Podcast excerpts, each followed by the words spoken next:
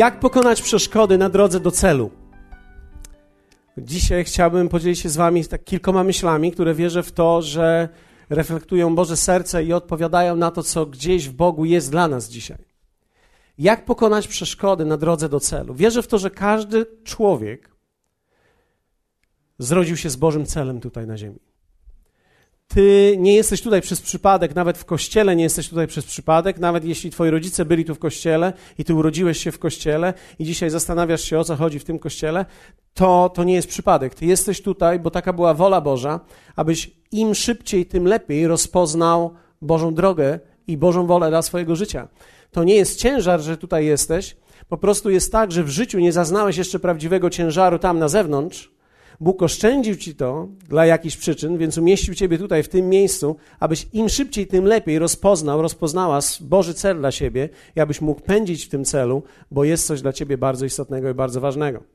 Ci, którzy mieli ten przywilej narodzić się na nowo, mając lat pięćdziesiąt, sześćdziesiąt, mają też i inny cel, mają też i inne zaplecze w sobie i mają możliwość służenia również innymi darami. Wierzę w to, że każdy z nas rodzi się na nowo i przychodzi do Jezusa we właściwym czasie. Wierzę w to, że Bóg chce, aby każdy człowiek był zbawiony i każdy z nas, kto jest tutaj, ma Boży cel w sobie. Ty masz Boży cel. Ja nie wiem, czy ty go rozpoznajesz, ale Bóg ma cel dla ciebie. I ten cel nie jest osiągany automatycznie. To nie jest fatum. To nie jest coś takiego, że po prostu będziesz żyć i on się wypełni. Tak nie będzie. Można minąć się z Bożym celem. Można odpuścić. Dlatego, że w pewnym sensie dążenie do celu to jest ruch, a każdy ruch w fizyce to jest opór. Dlatego w momencie, kiedy ktoś przestaje się ruszać, ma ulgę. Kiedy przestaje przeć, ma ulgę. I czuje, że jest mu lepiej. Widzisz, kiedy będziesz miał cel w życiu i kiedy go rozpoznasz, kiedy będziesz się poruszał w jego stronę, będziesz miał opór i rzeczy staną przeciwko tobie. Będą realne przeszkody na drodze do realizacji tych celów, Bożych celów dla twojego życia, celów Bożych, które staną się twoimi celami. Wczoraj miałem okazję, mieliśmy okazję razem z Darkiem pojechać do księdza Jana i spędziliśmy z nim kilka godzin. Wspaniały czas bycia razem z człowiekiem, którego rozmiar przekracza czas, w którym się urodził.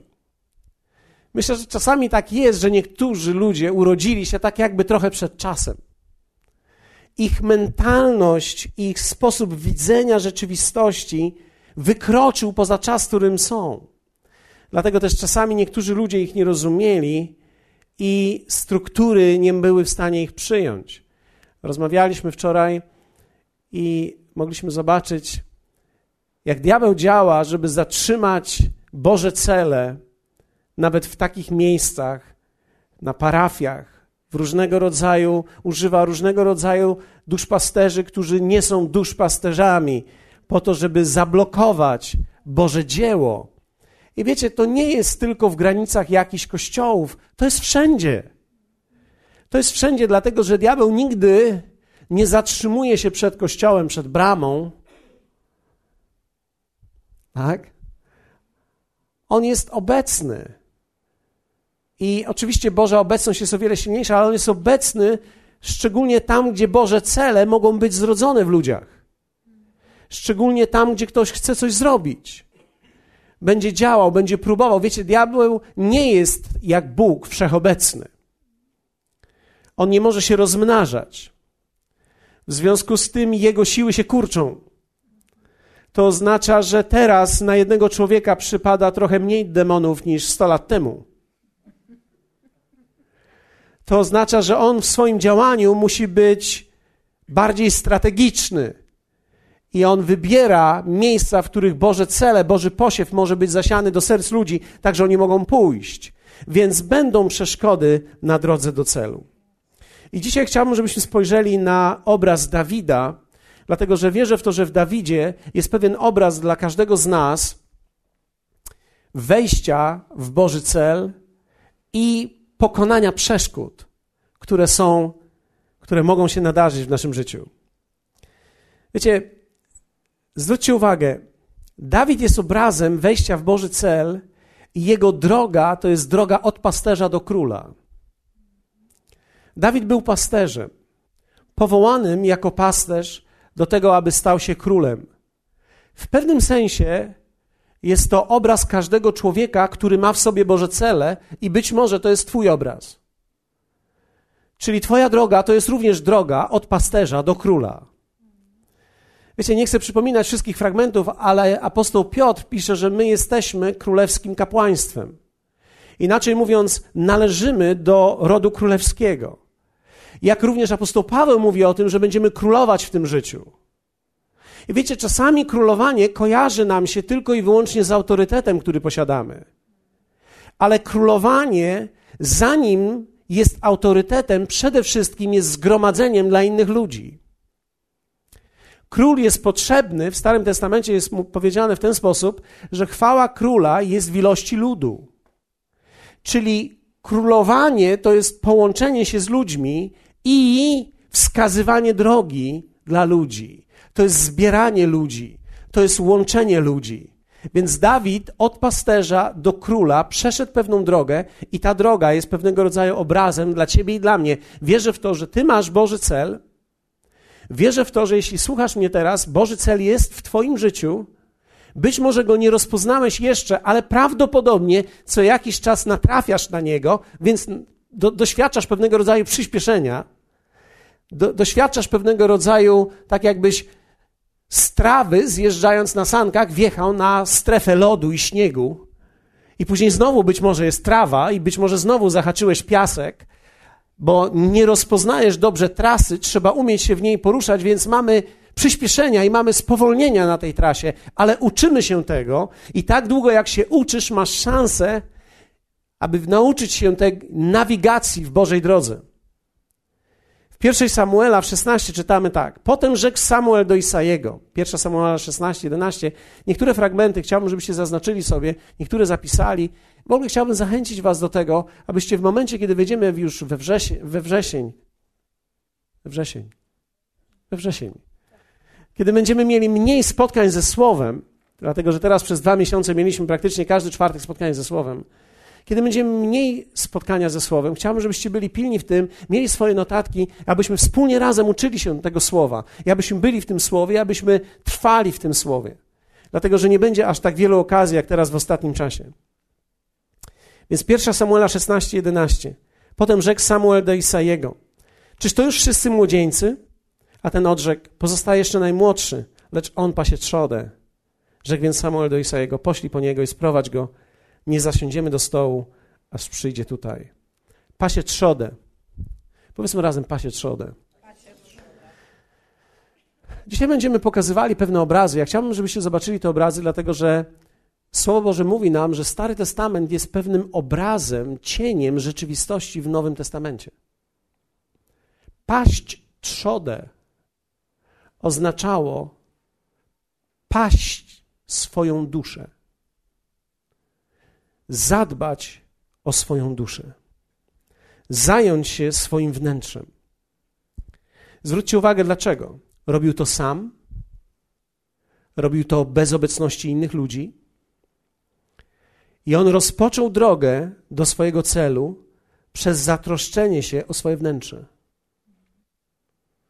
Twoje wnętrze i twoja troska o zwycięstwo w środku będzie głównym celem na samym początku, który czasami trwa parę lat. Boży cel dla ciebie dzisiaj i dla większości z nas to nie jest od razu dokonać wielkich rzeczy na zewnątrz, ale to jest rozpocząć od swojego wnętrza i od swojej duszy. Dlatego, że twoje wnętrze będzie prowadziło cię przez całe twoje życie. I oczywiście możemy powiedzieć w ten sposób, że całe życie będziemy zajmowali się naszym wnętrzem. Tak, ale to jest troszkę tak jak z ogrodem. Trzeba najpierw doprowadzić go do pewnego stanu, a później wystarczy raz w tygodniu dojrzeć, żeby ten stan utrzymać. Czyli istnieje pewien moment głównej, ważnej inwestycji.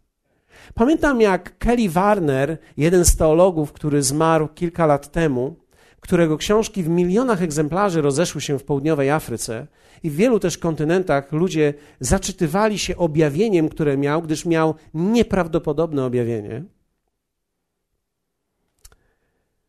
On powiedział, przez pierwsze kilkanaście lat zamknąłem się z Biblią w moim domu i Bóg wziął mnie w podróż. Wziął mnie w podróż, mówiłem coś o es em esach, wziął mnie w podróż moja teściowa. I Pan wziął mnie w podróż na kilkanaście lat i otworzył przede mną księgę. Rozpocząłem szkołę biblijną. I mówi, przez pierwsze kilka lat miałem dwóch, trzech studentów. Wiecie, dwóch, trzech studentów przez pierwsze kilka lat. Ale uczyłem ich kilka godzin dziennie. I później miliony ludzi. Dlaczego tak jest? Bo Bóg zajął się najpierw nim. Zajął się najpierw jego wnętrzem. Zajął się tym, co było istotne w tym momencie. Cel Boży, wiecie, cel Boży jest większy niż my i nasza wygoda. Dlatego kiedy chrześcijaństwo, to jest ważne, to co teraz powiem jest bardzo ważne, dlatego kiedy chrześcijaństwo nie jest drogą poddanego życia, ale jest drogą do realizacji szybszej moich własnych celów, musi spotkać się z rozczarowaniem.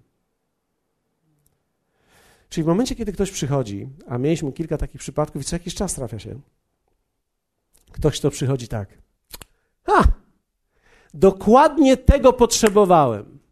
To jest to, o czym zawsze myślałem. Teraz dopiero będzie, będę miał przyspieszenie w życiu. Przyspieszy mi interes, przyspieszą mi wszystkie rzeczy, nagle będę miał wiele, wiele wspaniałych rzeczy. Teraz nawet Boga mam po swojej stronie, to już jest w ogóle super. Wiecie, to niestety musi spotkać się z rozczarowaniem. Dlatego, że Bóg nie został nam dany, abyśmy realizowali własne cele tylko. Ale On najpierw chce wprowadzić Ciebie w poddane życie, abyś rozpoznał, jakie są cele Jego dla Twojego życia. I abyś zobaczył, że one są tak samo fascynujące, albo nawet i bardziej niż te, które Ty sam wymyśliłeś dla siebie. Dlatego chrześcijaństwo nie jest szybką realizacją własnych celów. To musi spotkać się z rozczarowaniem. Cel Boży jest większy niż my i nasza wygoda. Dawid pokonywał przeszkody w sobie, zanim pokonał przeszkody wokół siebie. Chciałbym, żebyście spojrzeli na pierwszy rozdział, tak? siedemnasty rozdział pierwszego Samuela i spojrzymy na ten tekst. Jest fascynujący, fantazja, zobaczcie. I rzekł Dawid do Saula. Mamy Goliata, który wyszedł i szydził z ludzi. Szydził z wojsk izraelskich. Goliat wychodził każdego dnia, kilka razy dziennie i śmiał się z nich. Saul, król, nie wiedział, co ma zrobić z tym. Dawid był już w tym czasie jego giermkiem. I Dawid przychodzi do Saula. Niech w nikim nie upada serce z powodu tamtego. Twój sługa pójdzie i będzie walczył z tym Filistyńczykiem. Saul zaś rzekł do Dawida, ty nie możesz pójść do niego, do tego Filistyńczyka, aby z nim walczyć, gdyż jesteś młodzieńcem, on zaś jest wojownikiem od swej młodości. Wtedy Dawid odpowiedział Saulowi, sługa twój pasał owce ojca swego i bywało tak, że przyszedł lew lub niedźwiedź i porwał jagnię z trzody.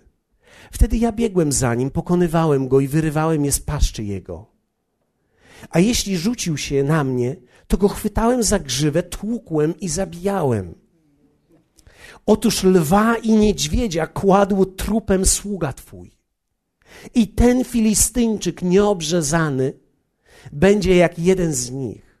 Ponieważ lżył szeregi Boga żywego. I rzekł jeszcze Dawid, Pan, który mnie wyrwał z mocy lwa czy niedźwiedzia, wyrwie mnie też z ręki tego Filistyńczyka. Rzekł więc Saul do Dawida, idź, a Pan będzie z tobą. Lwa i niedźwiedzia kładł trupem sługa twój. Lwa i niedźwiedzia kładł trupem sługa twój. To jest bardzo ciekawe, ale lwa i niedźwiedzia powtarza się kilkakrotnie w Biblii. Lew i niedźwiedź pojawiają się. Tworzą pewnego rodzaju połączenie. W Przypowieści dwadzieścia osiem piętnaście na przykład jest powiedziane tak. Ryczącym lwem i zgłodniałym niedźwiedziem jest bezbożny władca dla ubogiego ludu. Przez te dwa zwierzęcia opisany jest człowiek, jego wnętrze. Jest lwem i niedźwiedziem. Opisany jest człowiek w środku. W Trenach, w trzecim rozdziale, dziewięć jedenaście, czytamy: moje drogi zagrodził kamieniem ciosanym. Tak mówi tutaj autor o Bogu. Poplątał moje ścieżki. Zobaczcie. Czyha na mnie jak niedźwiedź, jak lew w ukryciu. Moje drogi zrobił krętymi, mnie zaś nieużytkiem doprowadził mnie do obłędu. Bardzo ciekawe to jest. Tu jest mowa o tym, jak człowiek, który jest zgorzkniały, widzi to, co Bóg zrobił. Widzicie to? Zgorzkniały człowiek. Wiecie, Bóg nie ma problemu z kimś, kto wyrzuca mu coś. Tak długo, jak jest uczciwy, żeby przyjąć odpowiedź. Jesteście, jesteście ze mną? Czyli Bóg nie pozwoli, żebyś mu wyrzucał, bo to nie jest szczere tak długo, jeśli ty nie chcesz słyszeć odpowiedzi. Ale jeśli chcesz słyszeć odpowiedź, to Bóg jest gotowy usłyszeć to, co ty masz do powiedzenia. I ten zgorzkniały człowiek mówi tutaj: moje drogi zagrodził kamieniem ciosanym, poplątał moje ścieżki, moje cele, tak? Moje drogi zrobił krętymi, mnie zaś nieużytkiem. Doprowadził mnie do obłędu. Człowiek, który nie realizuje się w życiu, człowiek, który nie zna swojej drogi, człowiek, który nie zna swoich celów, dochodzi do miejsca obłędu. Dochodzi do miejsca zamieszania. Ale dalej mówi: czyha na mnie jak niedźwiedź, jak lew w ukryciu. I tego tutaj autor nie wiedział, bo tylko można w pokorze to odkryć, że ten niedźwiedź i lew, powiedzmy razem niedźwiedź i lew, nie jest na zewnątrz, ale jest w środku. Lew i niedźwiedź w Biblii reprezentują dwa obszary. W Amosa w pięć dziewiętnaście czytamy w ten sposób: to tak, jakby ktoś uciekał przed lwem, a spotyka niedźwiedzia. A gdy wejdzie do domu, opiera rękę o ścianę, ukąsi go wąż. Czyli mowa jest o ludziach, którzy uciekają przed lwem, spotykają niedźwiedzia, czyli lew i niedźwiedź, i tutaj dalej mamy wąż. My możemy zamienić to i powiedzieć Goliat. To są trzej wrogowie, z którymi będziesz musiał sobie poradzić. Lew, niedźwiedź i Goliat. To są moje całe trzy punkty, żadnej filozofii nie ma dzisiaj. Pokonać lwa. Pierwsze, będziesz musiał pokonać lwa. Wiecie, Dawid powiedział: lwa i niedźwiedzia pokonywałem. Za mojej młodości, gdy jeszcze pasłem owce, gdy zajmowałem się moją duszą, pokonałem lwa i niedźwiedzia. I ponieważ pokonałem lwa i niedźwiedzia, pokonam również Goliata. Pokonałem lwa i niedźwiedzia w momencie, kiedy byłem sam, kiedy nie było nikogo. I to mówi mi jedno, że lwa i niedźwiedzia pokonujesz sam, Goliata pokonujesz publicznie. Ale zanim będziesz publicznie uhonorowany, musisz w samotności zwyciężyć. Dopóki w samotności nie zwyciężysz nad lwem i niedźwiedziem, zapomnij o Goliacie. Lew. Powiedzmy razem lew. W Nowym Testamencie czytamy: diabeł jak lew ryczący krąży wokół, szukając kogo pochłonąć. Lew jest znakiem oskarżeń, ograniczeń i uprzedzeń, o których mówimy w niedzielę. Oskarżenia. Mamy oskarżenia,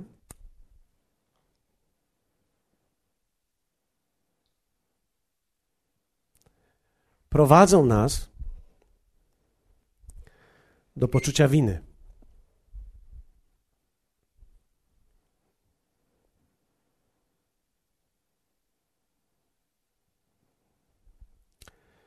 Poczucie winy prowadzi nas do pogardy.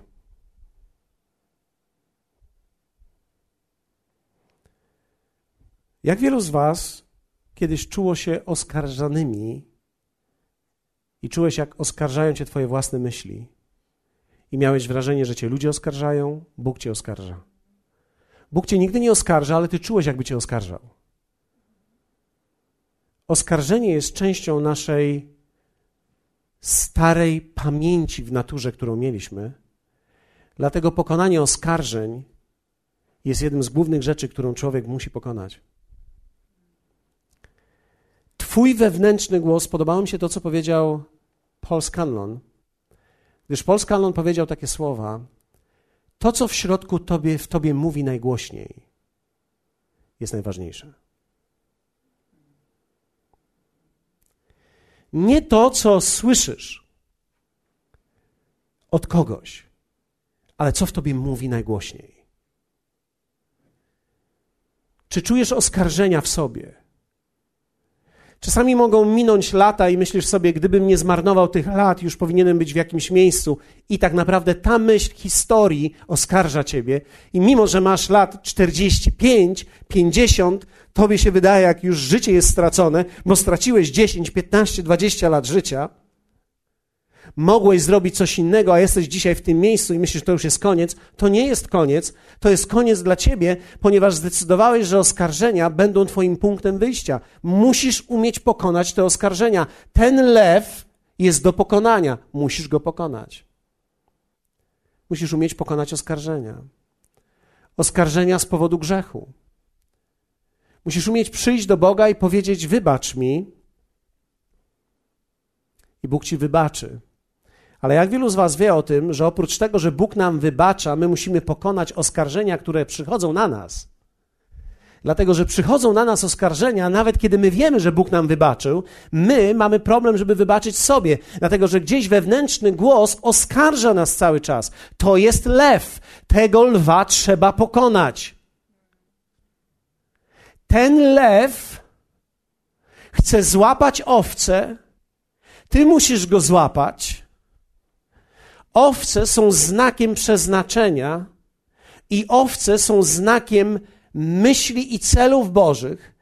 I diabeł przychodzi po to, żeby wykraść ci cele, zabrać ci marzenia, zabrać ci wizję, wrzucić na ciebie oskarżenia w miejsce, żebyś się zatrzymał. Ty musisz doskoczyć do niego i wziąć go za grzywę, tłuc go, aż padnie. Dlatego Dawid mówi: lwa i niedźwiedzia pokonał ja, żem. I tego Filistyńczyka nieobrzezanego również pokonam.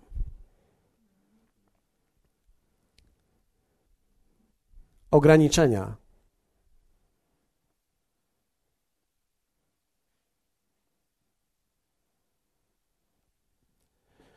Ograniczenia. Kto z was odczuwa co jakiś czas ograniczenie? Poczucie niemocy. Ograniczenia rodzą w nas poczucie niemocy.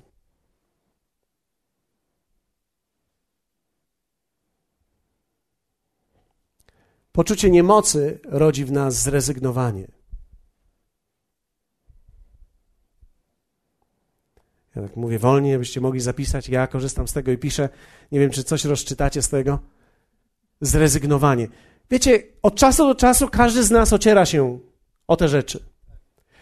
Więc to nie jest tak, że ja stoję tutaj i mówię: nic z tego nie mam. Co jakiś czas lew przychodzi do mnie również. Ale widzisz, ograniczenia. Diabeł przychodzi do mnie z różnego rodzaju ograniczeniami. On przyjdzie również do ciebie. To są myśli, bo on wie, za co ci chwycić. On powie ci, że tak jesteś ograniczony w tym życiu, nie możesz zrobić więcej niż można zrobić. Pamiętaj, żyjesz w Polsce. Co innego ci w Londynie, ci w Londynie mają lepiej, ale my tutaj w Polsce mamy gorzej. Ci w Londynie żyją w niebie, a my tutaj nie.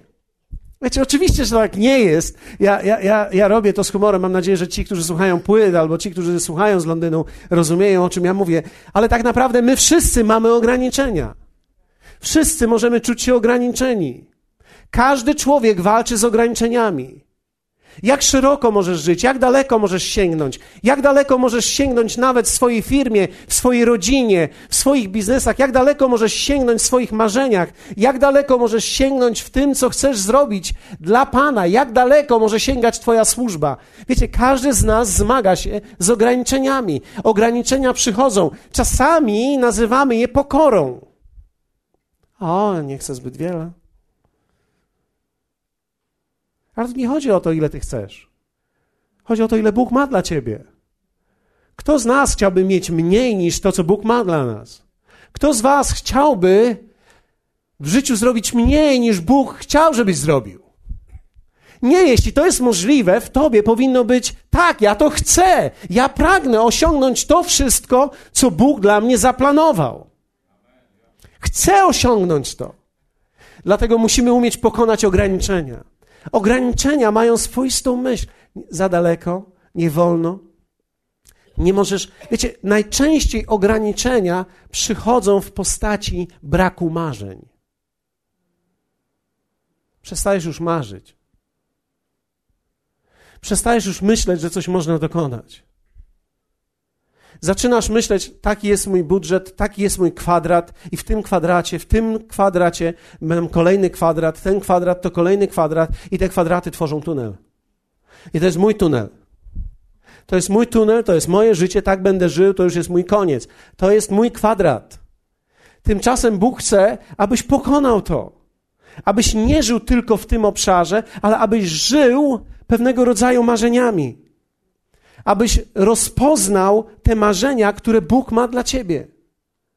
Wiecie, ja wierzę w to, że człowiek musi umieć pokonać ograniczenia, poczucie niemocy i w konsekwencji zrezygnowanie. Inaczej nie jest w stanie pokonać tego lwa. Otóż lwa i niedźwiedzia kładł trupem sługa twój. Podoba mi się ten tekst. Powiedzmy razem to, kładł trupem. To mówi mi, że zmagał się z nim więcej niż raz. Lew oskarżenia, ograniczenia i uprzedzenia przychodzą do naszego życia. I my dużo mówimy ostatnio o uprzedzeniach względem ludzi, ale przede wszystkim chciałbym, żebyście skoncentrowali się teraz na uprzedzeniach w kontekście naszych myśli, które mamy. Każdy upadek albo każda porażka większość ludzi tłumaczy na zewnątrz. Czyli dzisiaj jestem w tym miejscu, w którym jestem, bo oni, bo to. Trzeba mieć w sobie coś, żeby powiedzieć, ok, to jest moja wina. Ja mogę coś z tym zrobić. Nawet jeśli nie jest to moja wina, to jest moja odpowiedzialność. Mogę coś z tym zrobić. Nie mogę zmienić kraju, nie mogę zmienić ustroju, nie mogę zmienić prezydenta. Ale mogę zmienić siebie. Mogę zmienić swoją koncepcję, swoje myślenie, moje uprzedzenia, moje własne myśli. Wiecie, uprzedzenia prowadzą nas do miejsca ignorancji. Ignorancja zawsze prowadzi do upadku. Otóż lwa i niedźwiedzia kładł trupem sługa twój. Niedźwiedź. Drugie, pokonać niedźwiedzia. Kto z was chciałby pokonać niedźwiedzia? Trupem kłaść niedźwiedzia. To jest obszar mojej duszy. To są takie elementy jak złość, złość, niekontrolowana złość, agresja i depresja. To jest niekontrolowana rezygnacja i przygnębienie. Wiecie, ja wierzę w to. Wiecie, Biblia mówi w kilku miejscach, że lepiej jest coś zrobić albo spotkać kogoś niż niedźwiedzicę w swoim szale. Niedźwiedź jest symbolem i obrazem nieuporządkowanej duszy. Jeśli będziecie dobrze czytać Nowy Testament i kiedy spojrzycie na Nowy Testament troszeczkę szerzej i bardziej przekrojowo, zobaczycie, że lew i niedźwiedź są tam obecne. Apostoł Paweł w swoich listach mówił dużo na temat przemiany umysłu i mówił dużo na temat pokonania myśli i pokonania uprzedzeń, pokonania ograniczeń, poszerzenia swojego życia, jak również mówił o tym, że musimy pokonać złość i ten obszar duszy, który został skrzywdzony, i gdy sobie nie radzimy, to przejmuje kontrolę nad naszym życiem. Złość. Wiecie, ja nie mieszkam z tobą. Ja mieszkam z kilkoma osobami. I, i dwa psy jeszcze mamy, dla tego, żeby była pełnia. Wiecie, złość i agresja to wcale nie jest coś dalekiego, ale to jest część często naszego domu. I niekoniecznie chodzi o to, wiecie, czasami ktoś może powiedzieć, ale ja mieszkam sam. To, że mieszkasz sam, to znaczy, że nie ma zapalnika, to wcale nie oznacza, że jak nikt nie zapala, to tego w środku nie masz, bo gdy ktoś się zjawi, to dopiero rzeczy wyjdą. Myślę sobie o przyszłych małżonkach, których dzisiaj tutaj mamy, którzy w sobotę będą ślubowali sobie i zastanawiam się, wiecie, to jest zupełnie co innego chodzić ze sobą, co innego zamieszkać ze sobą.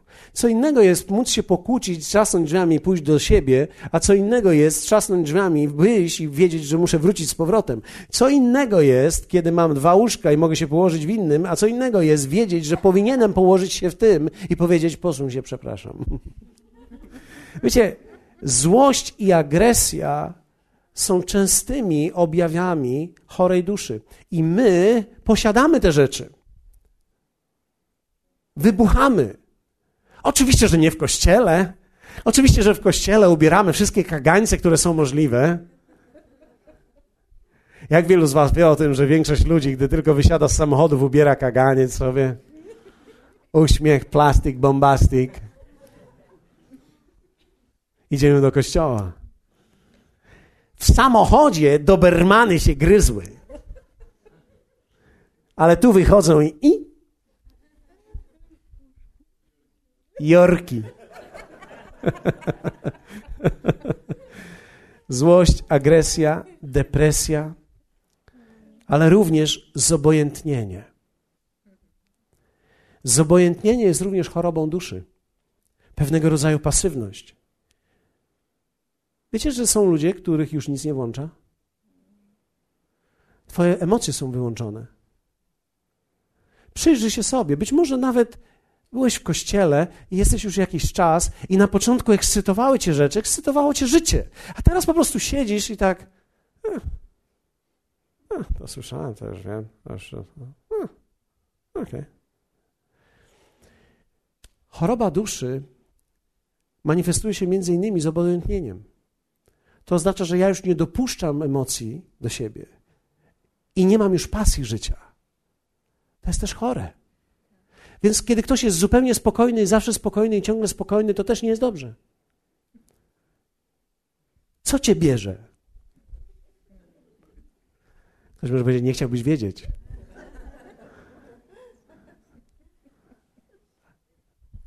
Ale to jest pokonanie niedźwiedzia. Kto z was rozpoznaje niedźwiedzia? W sobie, nie obok, proszę. Ktoś może powiedzieć, ja siedzę obok niedźwiedzia. Ktoś może powiedzieć, ja poślubiłem lwa. Kiedy pisałeś oskarżenia, ograniczenia i uprzedzenia, to jest dokładnie opis mojej żony. Albo mojego męża. O, hallelujah. Wiecie, na, na, na, tak, żeby było uczciwie, najpiękniejsza rzecz jest wtedy, kiedy człowiek słucha kazań do siebie. Jedna z największych wartości życia to jest umieć słuchać do siebie. Kto z was rozpoznaje lwa krążącego? Kto z was dostrzega, że masz w sobie potencjał niedźwiedzia? Nikt. Okej. Okay. Tak mówię dla tych, którzy słuchają na płytach. Nikt nie podniósł ręki, więc jak ty nie podnosisz, to też jest dobrze. A rzeczywiście tak jest. I Dawid mówi w ten sposób. Lwa i niedźwiedzia kładł trupem sługa twój.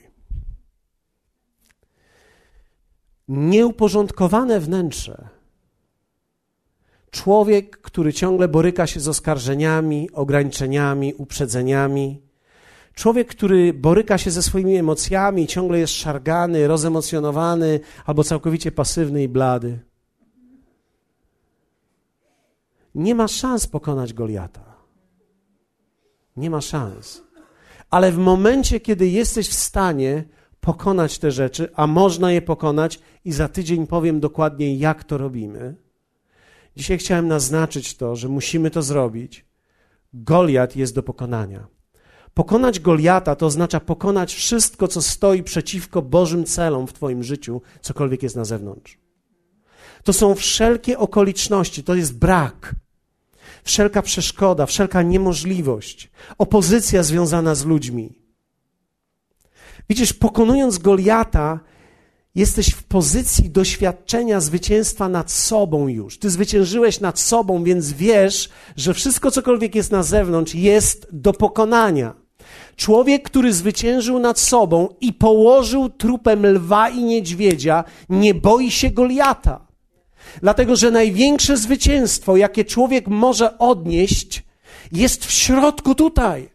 I dopiero wtedy, kiedy pokonałeś w środku lwa i niedźwiedzia, Goliat jest dla ciebie normą. Dlatego, że jeśli pokonałeś, u, u, udowodniłeś sobie samemu i Bogu, że jesteś w stanie skorzystać z Jego łaski, z Jego siły i wiesz, jak to zrobić dalej na zewnątrz. Wczoraj, kiedy rozmawiałem z księdzem Janem, e, ksiądz Jan powiedział, widzisz, ja wylądowałem tutaj geograficznie bardzo ciekawie w tej wsi, która się nazywa Witkowo. Ale on mówi tak, nie ma znaczenia dla mnie, gdzie wylądowałem, bo widzisz, ze mną jest jak z Abrahamem. Mogę powiedzieć do wszystkich, jak Abraham do Lota, wybierz sobie działkę i idź tam, gdzie widzisz, że jest lepiej, bo Pan jest ze mną, więc będzie błogosławił mi, gdziekolwiek ja będę. Tak mówi człowiek, który wie o tym, że kiedy Bóg jest z nim, to nie ma znaczenia, czy jesteś w Witkowie, Wilkowie, Bobkowie, Bobolinie, Boninie.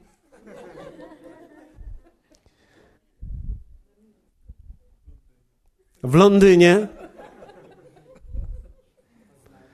tam gdzie ty jesteś, Pan jest z tobą i to oznacza, że ty jesteś w stanie pokonać wszystkie ograniczenia, bo pokonałeś to, co jest wewnątrz ciebie. W przypowieści czytamy, więcej wart jest cierpliwy niż bohater, a ten, kto opanowuje siebie samego, ten, kto zwycięża nad sobą, więcej znaczy niż zdobywca miasta.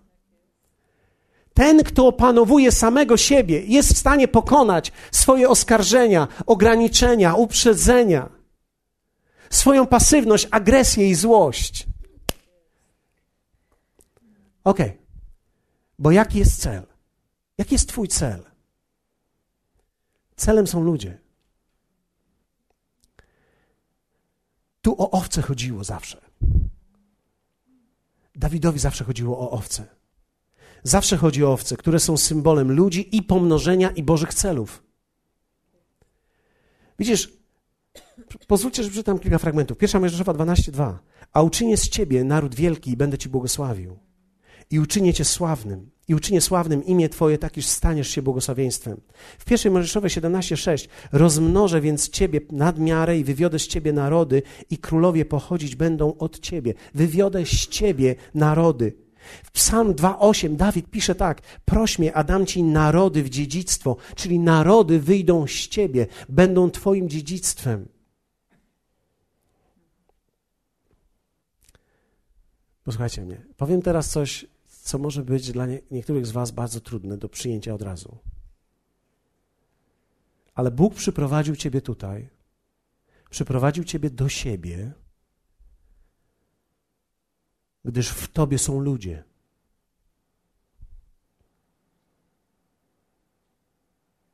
W tobie są ludzie. Z ciebie wyjdą ludzie. Ty jesteś początkiem narodów. Jesteś początkiem ludów. W naturalnym wymiarze rodzina jest w tobie. Twoi przyjaciele są w tobie. Posłuchajcie mnie. Widzisz, Goliat pokrzykuje, oni się boją, twoi bracia się boją, bo oni są w Dawidzie, oni byli w nim. On musiał przyprowadzić, zaprowadzić zwycięstwo, bo narody były w nim. I dopiero gdy stał się królem, narody zebrały się. Każdy z nas, każdy z nas nosi w sobie ludzi. Artur nosi w sobie ludzi. Od jego zwycięstwa nad jego lwem, nad jego niedźwiedziem i Goliatem jest zwycięstwo nie dla niego, dla ludzi, dla których to zrobił. Artur, kiedy Bóg go przyprowadził, miał na myśli jego, jego rodzinę, chciał go rozmnożyć naturalnie, dał mu wspaniałe dzieci, ale również chciał go rozmnożyć duchowo, dlatego że Bóg jest duchem i on chce rozmnożyć go jak Abrahama. Umieścił narody w nim, w Gienku. Wiecie, każdy z nas może mieć inną miarę, bo jeden może mieć mikrofon, drugi nie. Ale to nie chodzi o mikrofon, bo my wspólnie razem głosimy również. Więc tak naprawdę to, co on dzisiaj robi, dając swoje życie, to, co on dzisiaj robi, dając siebie, swoją rodzinę, narody są w nim. Tak naprawdę, wiecie, my łapiemy to dopiero w naturze. Zobaczcie, dzisiaj oni są tutaj, ale ileś tam lat temu byli sami, ale dzisiaj już nie są sami, dzisiaj już siedzi ktoś tutaj, kto był w nich i ten ktoś połączył się z tym kimś i teraz ktoś tam jest, jest w nich. I teraz w nich było to coś. W nich był ten ktoś. Zanim jednak ten ktoś mógł przyjść, oni musieli być razem, musieli rzeczy pokonać, musieli rzeczy zwyciężyć, musieli rzeczy zwyciężyć w środku, musieli rzeczy zwyciężyć na zewnątrz i powstali oni. To było zmaganie, to było trudne, ale gdy oni już doszli do miejsca, w którym też wyłysieli, poznali i połączyli się. I teraz kolejny, który w tym wieku być może również zaniknie tutaj, pocznie się. I będzie życie. W Bożym zamyśle są ludzie, którzy popłyną z ludzi. Was również. I czasami, wiecie, my myślimy o pokoleniach, ale to nie tylko chodzi o pokolenia naturalne, ale chodzi o pokolenia duchowe. Zobaczcie, Bóg, Bóg dał tamtego człowieka. Przyprowadził Waldka. Waldek miał kolegę, którego spotykał i spotkali się gdzieś na giełdzie parę razy. I, i tam Waldek powiedział temu koledze i ten kolega przyszedł i teraz mamy pana Gienka, który został zrodzony z Boga i który tak się przejął, że ma dzisiaj radość od ucha do ucha za każdym razem, kiedy na niego patrzę. I teraz w Waldku był Gienek, w Gienku była jego córka. I teraz jego córka, nie wiadomo jeszcze, co z niej będzie. Nie chcę nikogo zawstydzać, ale wiecie, tak naprawdę dokładnie tak to działa, ponieważ narody są w nas. Boże, Boży zamysł jest dokładnie taki, to są narody, które są w nas. Jeszcze parę lat ja będę dziadkiem, to będzie podobno fantastyczne uczucie. Ja tego nie czuję, bo to, to jest tak, że tego człowiek nie czuje, dopóki tego nie ma. Ale gdy coś się już pojawi, to człowiek podobno szaleje na tym punkcie i to jest podobno genialne i ja czekam na ten moment, żeby zobaczyć to genialne. Ale wiecie, tak naprawdę to jest Boży zamysł. Bóg od samego początku chciał pomnożyć swój lud i On od samego początku, mając cele dla twojego życia, w tych celach umieścił narody w tobie. I jedyny sposób, w jaki możesz ty przynieść te narody, aby zaistniały, czyli wypełnić Boże cele, to jest kiedy ty pokonasz lwa, pokonasz niedźwiedzia i rozprawisz się z Goliatem. I wtedy wszyscy ludzie, którzy byli w tobie, wyjdą i przyjdą. I staną się i będą rzeczywistością. Zawsze chodziło o ludzi. W Bożym zamyśle są zawsze ludzie.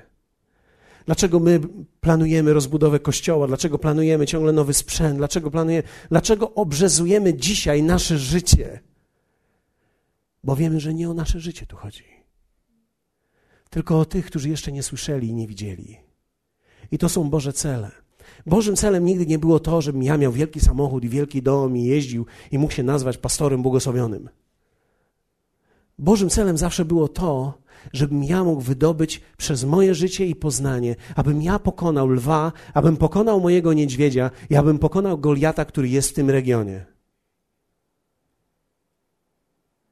I aby narody wyszły. Wczoraj spotkałem się z księdzem Janem, który rozłożył mi na swoim łóżku wielki plan.